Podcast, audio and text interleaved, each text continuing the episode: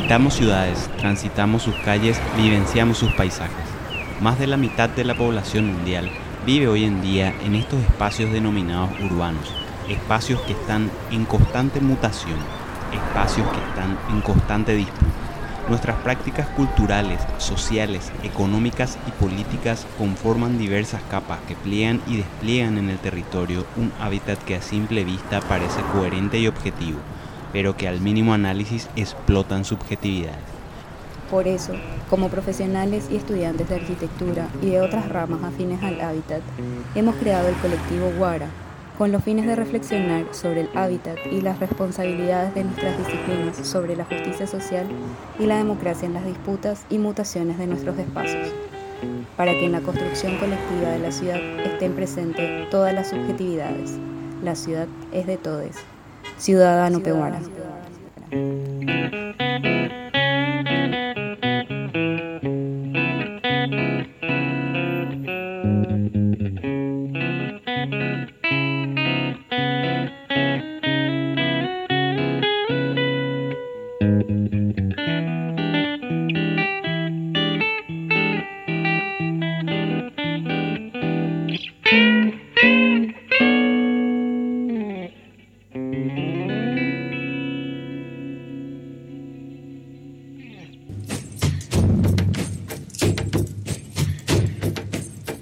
Bienvenidos al segundo episodio de Ciudadano Guara, un espacio de reflexión sobre el derecho a la ciudad donde buscamos debatir con referentes teóricos y habitantes urbanos que luchan por poseer y mejorar sus territorios y vivencias urbanas. Yo soy Juan Rolón. Este podcast nace desde el colectivo Guara, un colectivo de estudiantes y profesionales de arquitectura y otras disciplinas afines al hábitat. Yo soy Guadalupe Quiñones. Yo soy Víctor Pereira. Hoy estaremos compartiendo con ustedes dos experiencias de conquista de políticas públicas que apuntan a la participación, democratización y la justicia social, sus procesos históricos, sus actores, los roles y el impacto de ellas en sus lugares de implementación. Estaremos entrevistando a Enrique Frota, director ejecutivo del Instituto Polis, una organización de la sociedad civil brasilera de 34 años de trayectoria, creada en el proceso de redemocratización de Brasil por un grupo de profesionales que giraban sus reflexiones y acciones en torno a lo urbano, el cual nos comentará sobre el Estatuto de la Ciudad, una legislación sobre políticas urbanas de la República Federal de Brasil, un instrumento político basado en el derecho a la ciudad. También estaremos conversando con Pablo Caballero, cooperativista de vivienda, miembro y exsecretario de la Federación Uruguaya de Cooperativas de Vivienda por Ayuda Mutua, FUCBAN, parte del equipo consultor de Urban Fronts, quien nos estará contando sobre el proceso, los actores de creación de la Ley de Cooperativa de Viviendas por Ayuda Mutua en Paraguay y la diferencia con otros países. Por último, estaremos compartiendo la experiencia de la señora Luisa Delgadillo, presidenta de la Cooperativa de Viviendas por Ayuda Mutua Kuarahy Rese, la primera experiencia de cooperativa de viviendas del país. Nos contará cómo es vivir en este modelo, cuáles son sus ventajas y trabas actualmente.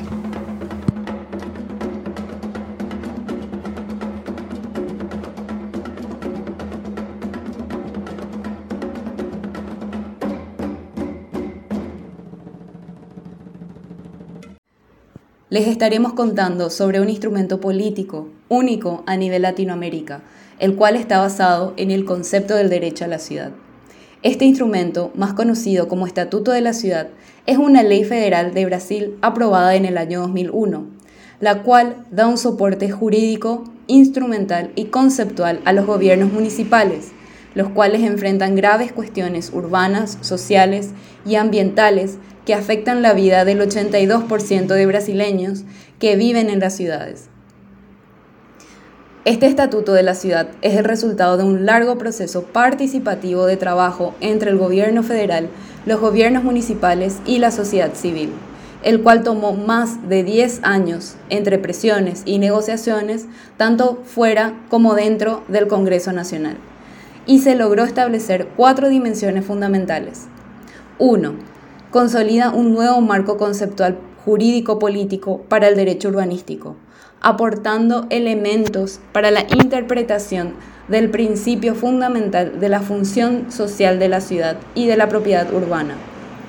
2.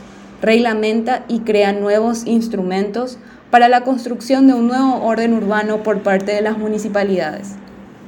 3. Sugiere procesos para la gestión democrática de las ciudades. Y por último, 4. Identifica estrategias e instrumentos de regularización de asentamientos informales en áreas públicas y privadas. A continuación, le escuchamos a Enrique Frota, de Brasil. Bien, muchas gracias por este momento, por la invitación para esta charla. Es un placer. Yo soy Enrique Frota, soy abogado por formación, pero tengo una trayectoria un tanto interdisciplinar con estudios en planificación urbana y posgrado también en desarrollo y medio ambiente. Así que tengo una formación un tanto cuanto dedicada a los procesos de desarrollo territoriales, aunque sea abogado por formación básica. Y soy director ejecutivo del Instituto Polis. ¿Cuál fue el proceso histórico de construcción del Estatuto de la Ciudad? Claro, es importante, yo creo, empezar explicando un poco cómo el proceso histórico quedó en este modelo federativo en Brasil y cómo la cuestión urbana también logró un espacio de destaque en nuestra Constitución actual, que fue promulgada en 88, justamente en este periodo en que el Instituto Polis fue fundado por la primera generación de técnicos y profesionales, porque ya durante los años 60, Brasil ya estaba viviendo un proceso intenso de urbanización. Entonces, la población urbana ya estaba creciendo de maneira muito acelerada e muito rápida já durante a metade do século XX, e durante os anos 60 já havia a ideia de que seria necessário desenvolver políticas públicas de caráter nacional e local, porque Brasil é país com território tão grande, tão largo, então precisaria de uma coordenação nacional também, pero compreendendo que a política urbana deveria também ter em los governos locais atores importantes. Pero aí se passou período de 25 anos de governo autoritário com os militares e toda a proposta de avanços democráticos, de justiça social e justiça urbana quedou suspensa. No se logró avanzar mucho en esta agenda de justicia social y urbana. Entonces, que durante el proceso de apertura democrática, al final de este gobierno autoritario, durante los años 80, los movimientos sociales se rearticularon en Brasil y la cuestión urbana, que ya era prioritaria, se convirtió también en una agenda política institucional importante. E durante este período já havia uma proposta de uma lei de caráter nacional que não foi aprovada, pero havia uma proposta já no início dos anos 80 de uma lei de caráter nacional que havia sido proposta a nosso Congresso, pero que não foi aprovada naquele momento, pero que foi a base para a formulação da proposta popular de capítulo de política urbana de nuestra Constitución. Durante el proceso constituyente en Brasil, se permitió que la población, los grupos organizados, los movimientos populares, las organizaciones, etc., se movilizasen para ellos propios proponer textos para la Constitución.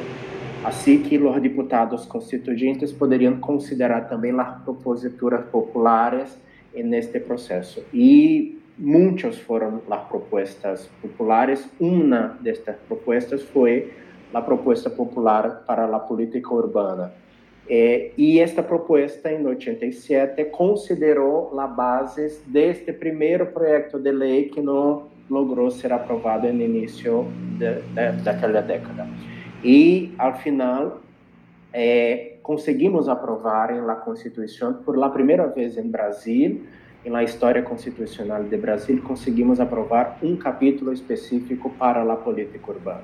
Entonces, yo diría que ahí todo se cambió, porque la temática se convirtió en una temática constitucional, mucho más importante, pero como había un capítulo constitucional de política urbana, era necesario tener una ley nacional para regular un poco mejor, porque era un capítulo súper chiquito, con 2 artículos solamente, y era necesario tener una ley nacional para intentar unificar una comprensión básica para que los municipios también consiguiesen aplicar los conceptos, instrumentos y herramientas básicas de la política urbana. Así que si el Estatuto de la Ciudad empezó a ser discutido luego que la Constitución fue aprobada en 89, se propuso el proyecto de ley, pero se quedó por 12 años en trámites y debates en Poder Legislativo Nacional. Y finalmente en 2001, después de mucho esfuerzo, movilización de los movimientos populares y de la sociedad civil, se logró aprobar el Estatuto de la Ciudad. ¿Quiénes participaron de la construcción del Estatuto de la Ciudad? ¿Cuál fue el rol de las organizaciones sociales?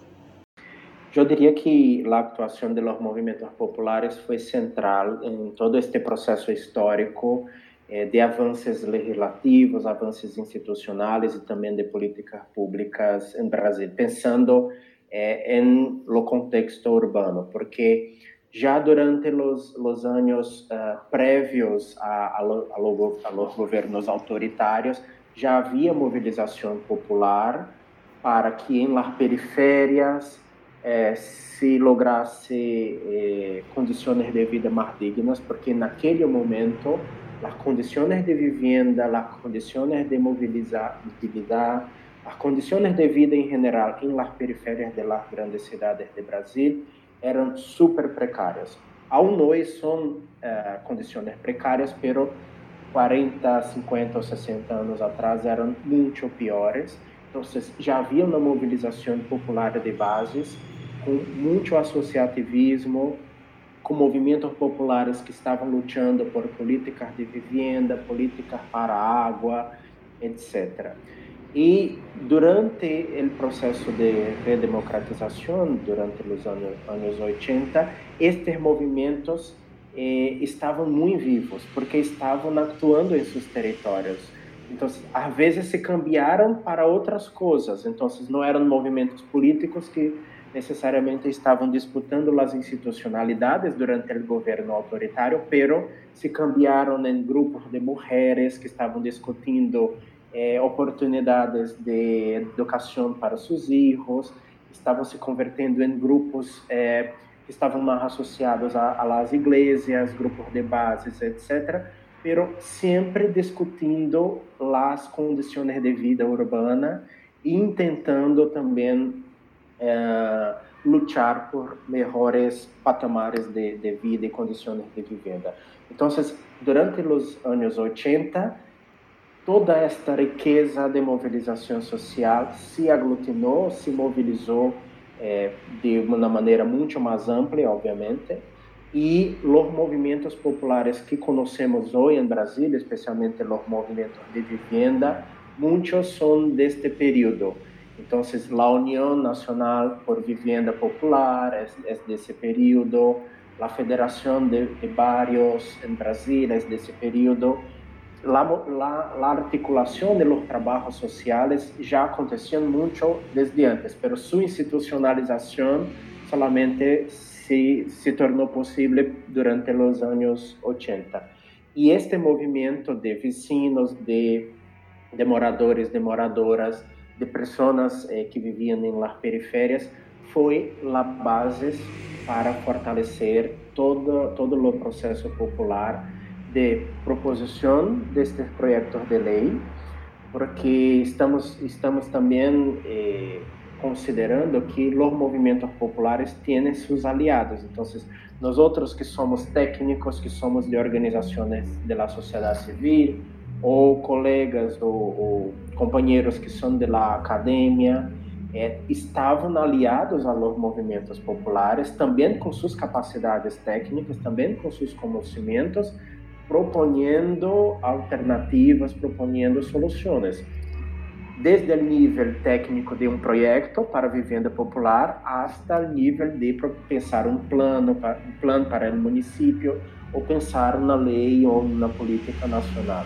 Então, eu diria que os movimentos populares foram centrais porque, ao redor de los movimentos populares, es que foi possível toda esta coalizão de esforços distintos e de capacidades distintas para ofrecer a la sociedad brasileña todas estas alternativas y soluciones. Los proyectos de ley, la propuesta popular para la Constitución no salieron de los ambientes políticos tradicionales, salieron de los ambientes populares, justamente de esta movilización y de este encuentro entre profissionais técnicos, movimentos populares, lutadores sociais. Então, foi a partir de aí, nestes círculos, que saíram as propostas de legislação. E mais que isso, os movimentos populares em Brasil, com muita força de pressionar dentro de los ambientes políticos também. Então, que hicieron su tarea muy bien hecha, porque presionaron los congresistas, presionaron a los gobiernos también para que la aprobación fuera posible de estos marcos institucionales. ¿Qué implica para los habitantes de las ciudades de Brasil y qué efectos tuvo? Este año es un año importante para nosotros porque estamos celebrando los 20 años de aprobación del Estatuto de la Ciudad.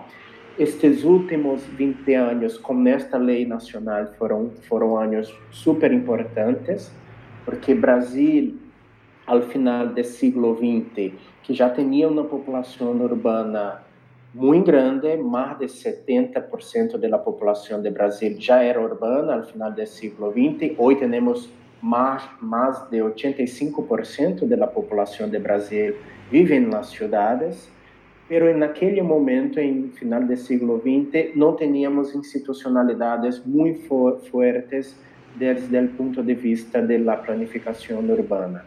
Los municipios, las grandes metrópolis como São Paulo y como otras metrópolis, sí ya tenían una trayectoria, una historia, un acúmulo en procesos de planes territoriales, planes directores, etc., pero la gran parte de los municipios de Brasil no. En 2004, por ejemplo, apenas 17% de los municipios de Brasil tenían su propio plan director territorial, de ordenamiento territorial.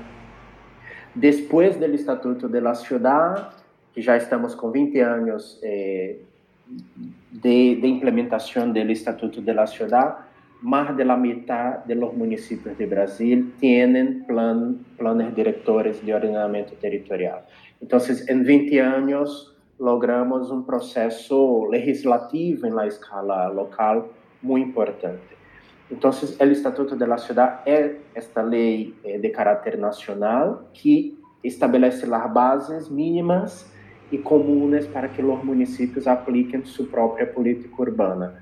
Un punto final que yo creo que es importante para la comprensión del rol del Estatuto de la Ciudad es que es como una ley de carácter nacional, la propia Unión no podría disciplinar los territorios. Entonces es una ley más amplia, más abierta en sus conceptos, porque justamente cabería a los municipios, cada uno en su propio contexto, en su propia realidad, determinar cuáles serían las bases del ordenamiento territorial en cada uno de los casos. Entonces, el Estatuto de la Ciudad es una ley general que orienta, pero no es la ley necesariamente que va a definir la aplicación de las herramientas en los territorios. Esto sería una tarea de los municipios a partir de su legislación local.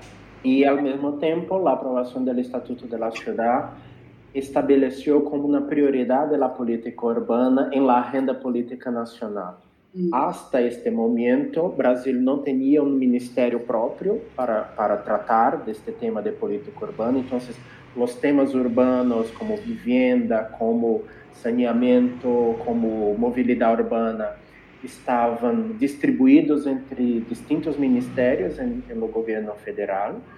Después de la aprobación del Estatuto de la Ciudad, pocos años después, en 2004, se creó un ministerio propio que fue el Ministerio de la Ciudad, que ahí sí concentró esta agenda urbana de una manera más sistematizada, de una manera más articulada, incluso con presupuesto para inversiones en las ciudades, etc. Entonces, yo creo que también el Estatuto de la Ciudad empezó un proceso en que la política urbana se estableció como una prioridad nacional. Lamentablemente, estamos ahora, después de 20 años, viviendo un momento de muchos retrocesos en Brasil, porque ya no tenemos más el Ministerio de la Ciudad, fue extinto hace 2 años y medio atrás, en el actual gobierno federal, y la política urbana volvió al modelo anterior que está distribuida entre distintos ministerios y, además, también todos los espacios de participación popular que durante que el Estatuto de la Ciudad inauguró la idea de que es importante tener una gestión democrática de la ciudad en todos los niveles. Entonces, había un Consejo de la Ciudad Nacional, consejos de las ciudades en las provincias, consejos de las ciudades en los municipios. Este esquema institucional fue también se quedando un tanto más frágil, entonces ya no tenemos más un Consejo Nacional de las Ciudades. Entonces ahora estamos viviendo un periodo de muchos retrocesos en términos de política urbana y de derechos ciudadanos.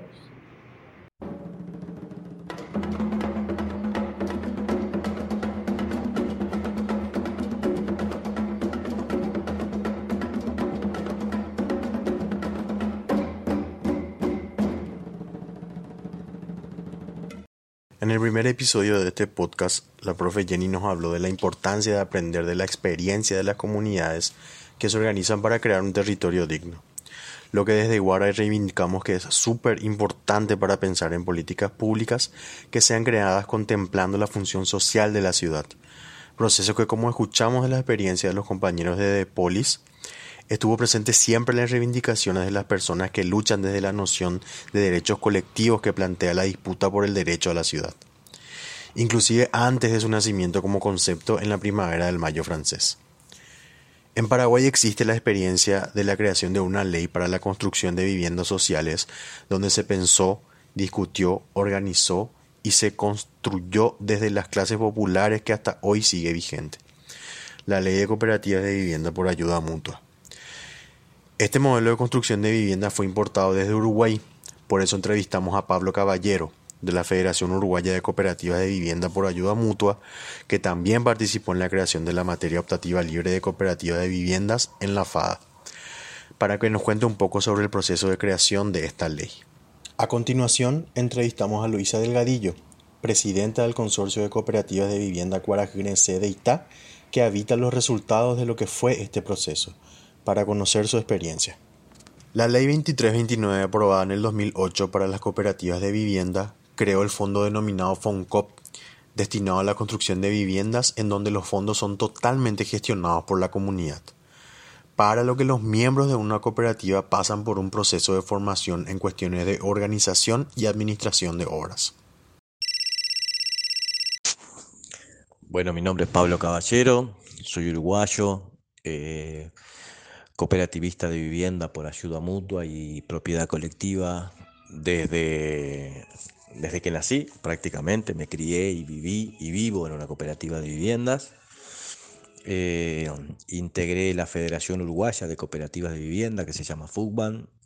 Fui miembro de su Departamento de Desarrollo Social y luego de su Dirección Nacional durante casi 10 años y fui secretario general de FUCBAN entre 2015 y 2017, y ahora integro su escuela de formación política desde su creación en 2009 hasta la fecha. Soy parte del equipo de formadores y bueno, formo parte de una consultora internacional que se llama Urban Fronts, que también se dedica a temas del hábitat y de la ciudad.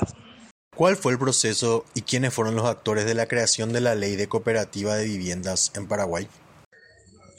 El proceso de elaboración de cualquier marco legal que apunte a desarrollar una política nacional de vivienda siempre es bastante tedioso, es bastante lento, porque implica que antes, y es el caso de Paraguay, se hace necesaria una experiencia piloto para demostrar que el modelo, en este caso el cooperativismo de vivienda por ayuda mutua, es factible de llevar adelante como política pública en ese país. En Paraguay esto fue un poco el camino que se recorrió. Hubo una experiencia piloto, que es el barrio cooperativo Kuarahy Rese, allí en Itá, y a partir de allí el trabajo conjunto de los cooperativistas movilizándose en la calle y de los técnicos colaborando en la elaboración concreta de la ley, fue lo que terminó con la Ley 2329, sancionada como ley que promueve el cooperativismo de usuarios en Paraguay. En relación a otros países, ¿qué impacto te parece que tuvo la Ley 2329 en el Paraguay? Esto no se da tan fácilmente en todos los países. En Bolivia, donde el modelo cooperativo también está desarrollado puntualmente en la ciudad de Cochabamba, todavía no existe ese marco legal. Lo mismo pasa en Centroamérica, en donde en 5 países de aquella parte del continente, estamos hablando de Honduras, de Nicaragua, de Guatemala, de El Salvador y de Costa Rica, existen experiencias cooperativas en algunos lugares, como en El Salvador, muy desarrolladas, con más de 100 cooperativas que ya están construyendo, con una federación a nivel nacional, pero no existe aún un marco legal que los regule. ¿Por qué es importante el marco legal? Porque el marco legal permite justamente que se convierta en política pública a partir de la posibilidad de financiamiento del Estado y de que sea el Estado de alguna forma el que provea de tierras en condiciones para poder construir. Entonces, el proceso en Paraguay de llegar a tener un marco institucional que permitiera y que hiciera posible el modelo cooperativo fue muy rápido y fue, en definitiva, lo que permitió el desarrollo del modelo cooperativo, que si bien tiene un marco legal, en algunos momentos le ha faltado la fuerza en la organización social.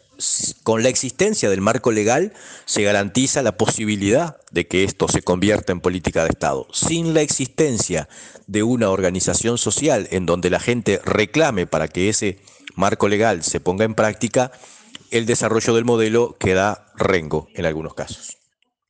¿Cómo influye el derecho a la ciudad con la propuesta del modelo de cooperativa de viviendas?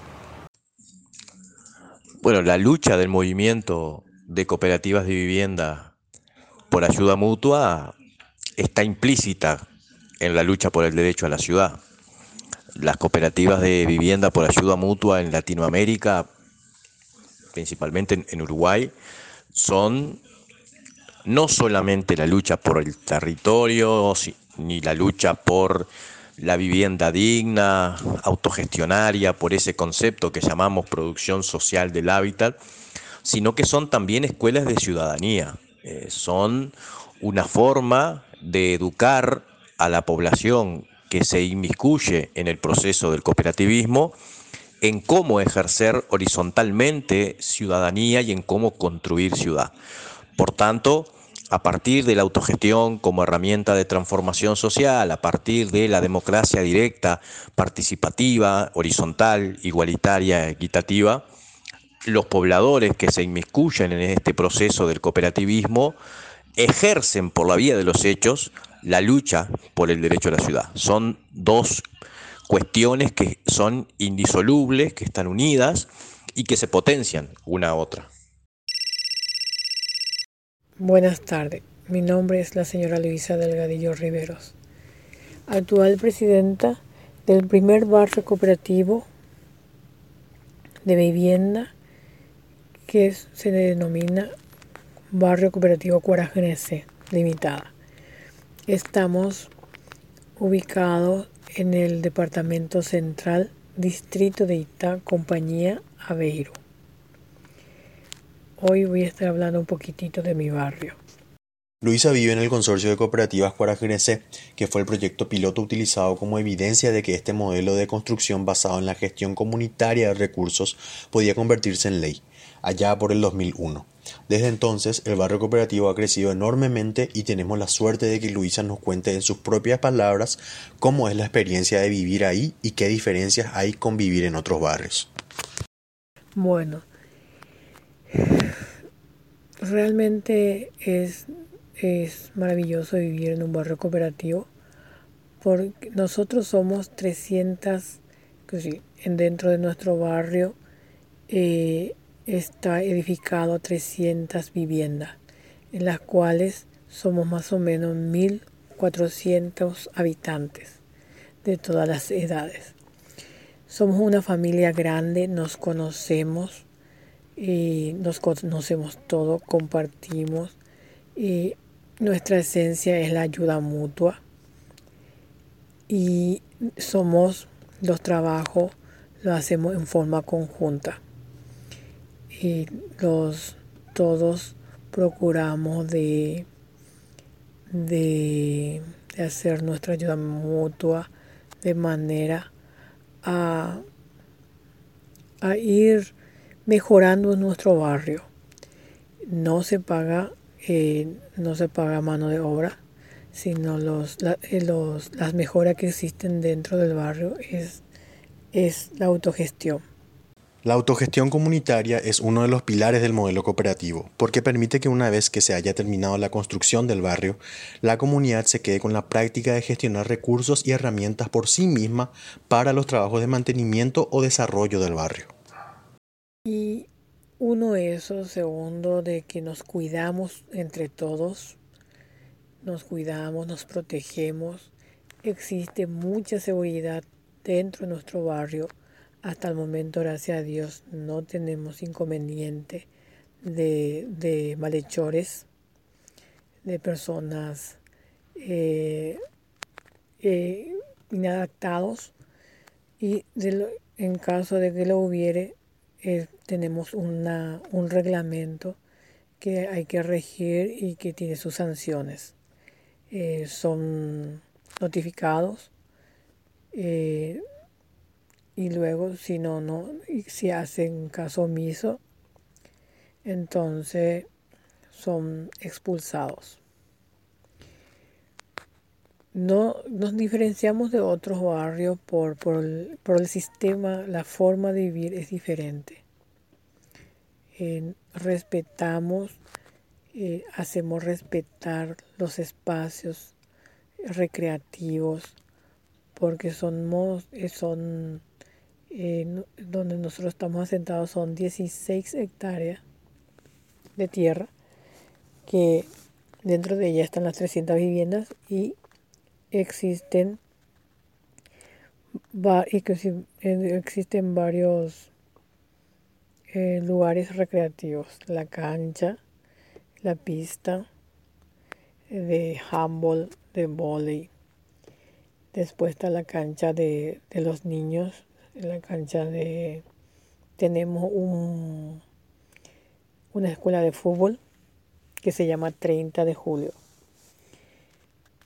Y para nosotros es buenísimo este sistema. Y pienso que también es para todos, ¿verdad? ¿Cómo se aplicó la Ley de Cooperativa de Viviendas para la construcción del barrio Kuarahy Rese? La Ley 2329/3 de Cooperativa de Vivienda establece el marco de administración del fondo destinado a socios para la construcción de sus viviendas. La cooperativa de vivienda se constituye con los socios que aportan mano de obra, servicios. Nuestro sistema es de usuario, en este caso la cooperativa es la propietaria y los socios somos los usuarios. Es un sistema de usuarios, no de propietarios.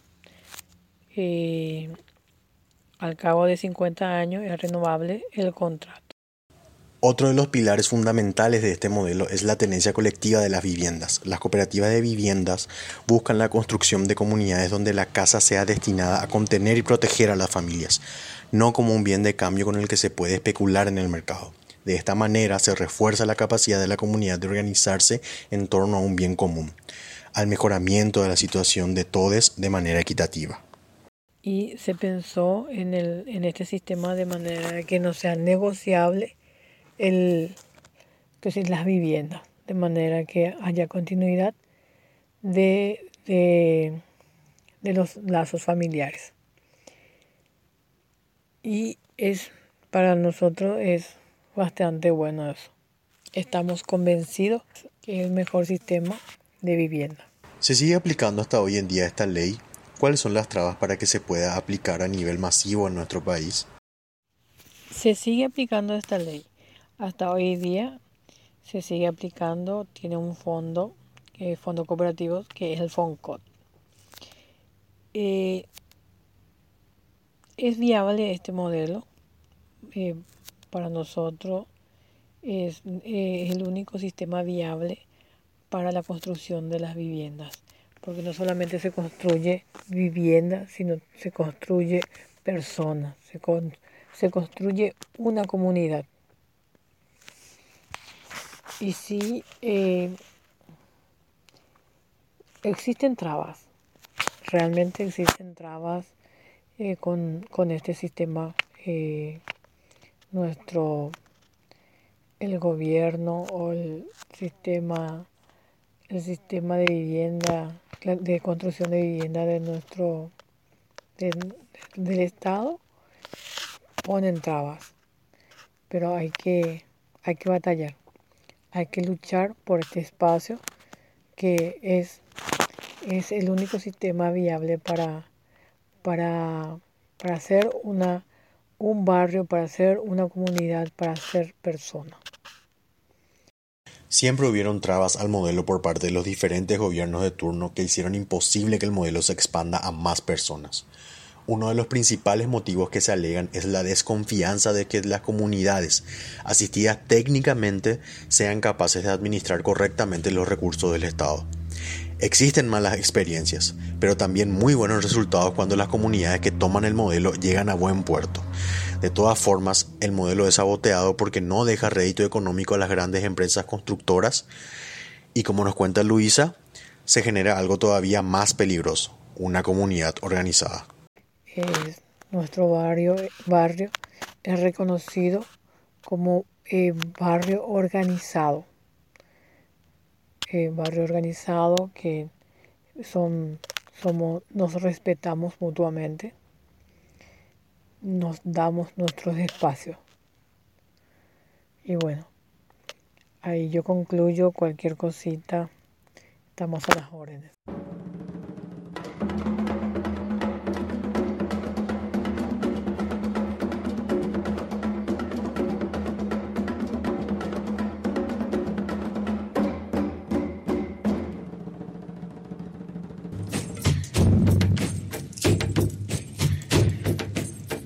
Desde Guara pensamos este podcast con la esperanza de que sea una herramienta más para las personas que el día de mañana van a trabajar en la creación de políticas públicas, tanto para los técnicos como para los pobladores.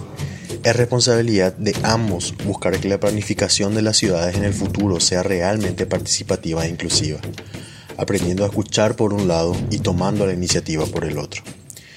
En nuestro país tenemos la oportunidad de plantear las cosas de manera diferente, porque como siempre se dice, acá falta todo por hacer, y además tenemos una cantidad enorme de gente joven.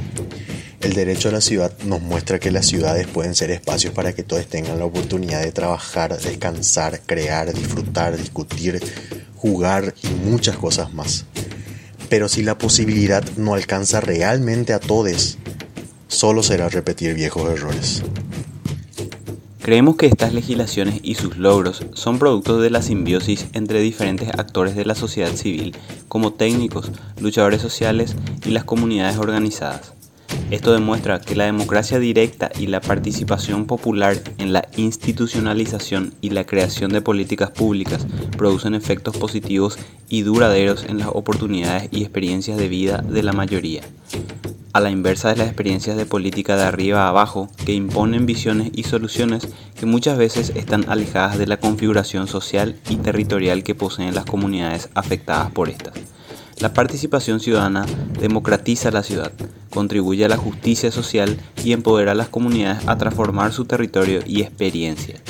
La ayuda de los técnicos como facilitadores de estas conjunciones es fundamental y es solo posible lejos de la tendencia tecnócrata y asistencialista que suele dominar los discursos políticos y academicistas. Consideramos que es fundamental dar a conocer estas políticas públicas, reales, aplicadas y posibles en los distintos territorios. Nuestra realidad paraguaya es que las políticas públicas actuales se muestran insuficientes y necesitamos un cambio profundo en nuestra forma de vida, ya que la desigualdad se muestra cada vez más profunda. El derecho a la ciudad nos brinda la oportunidad de colocar en el centro la vida por encima de los intereses individuales, apostando al buen vivir en nuestra ciudad. Así llegamos al final de este episodio sobre políticas públicas participativas. Una vez más queremos agradecer al Juande y a Ondas Ayvú por el espacio y por amplificar nuestras voces. A los invitados Enrique Frota, director del Instituto Polis, Pablo Caballero, de la Federación Uruguaya de Cooperativas de Vivienda por Ayuda Mutua, FUCBAM, a la señora Luisa Delgadillo, presidenta de la Cooperativa de Vivienda Kuarahy Rese. Aprovechamos también esta ocasión para exigir el sobreseimiento de Pedro, Luis, Arnaldo, Enrique y de Vivian Genes, compañera de nuestro colectivo. Protestar no es un delito. En el siguiente episodio estaremos conversando con diferentes líderes de comunidades indígenas para escuchar y compartir desde sus voces las problemáticas a las que se enfrentan hoy en día, sobre todo a nivel territorial, en cuanto a lo teórico y en cuanto a lo empírico.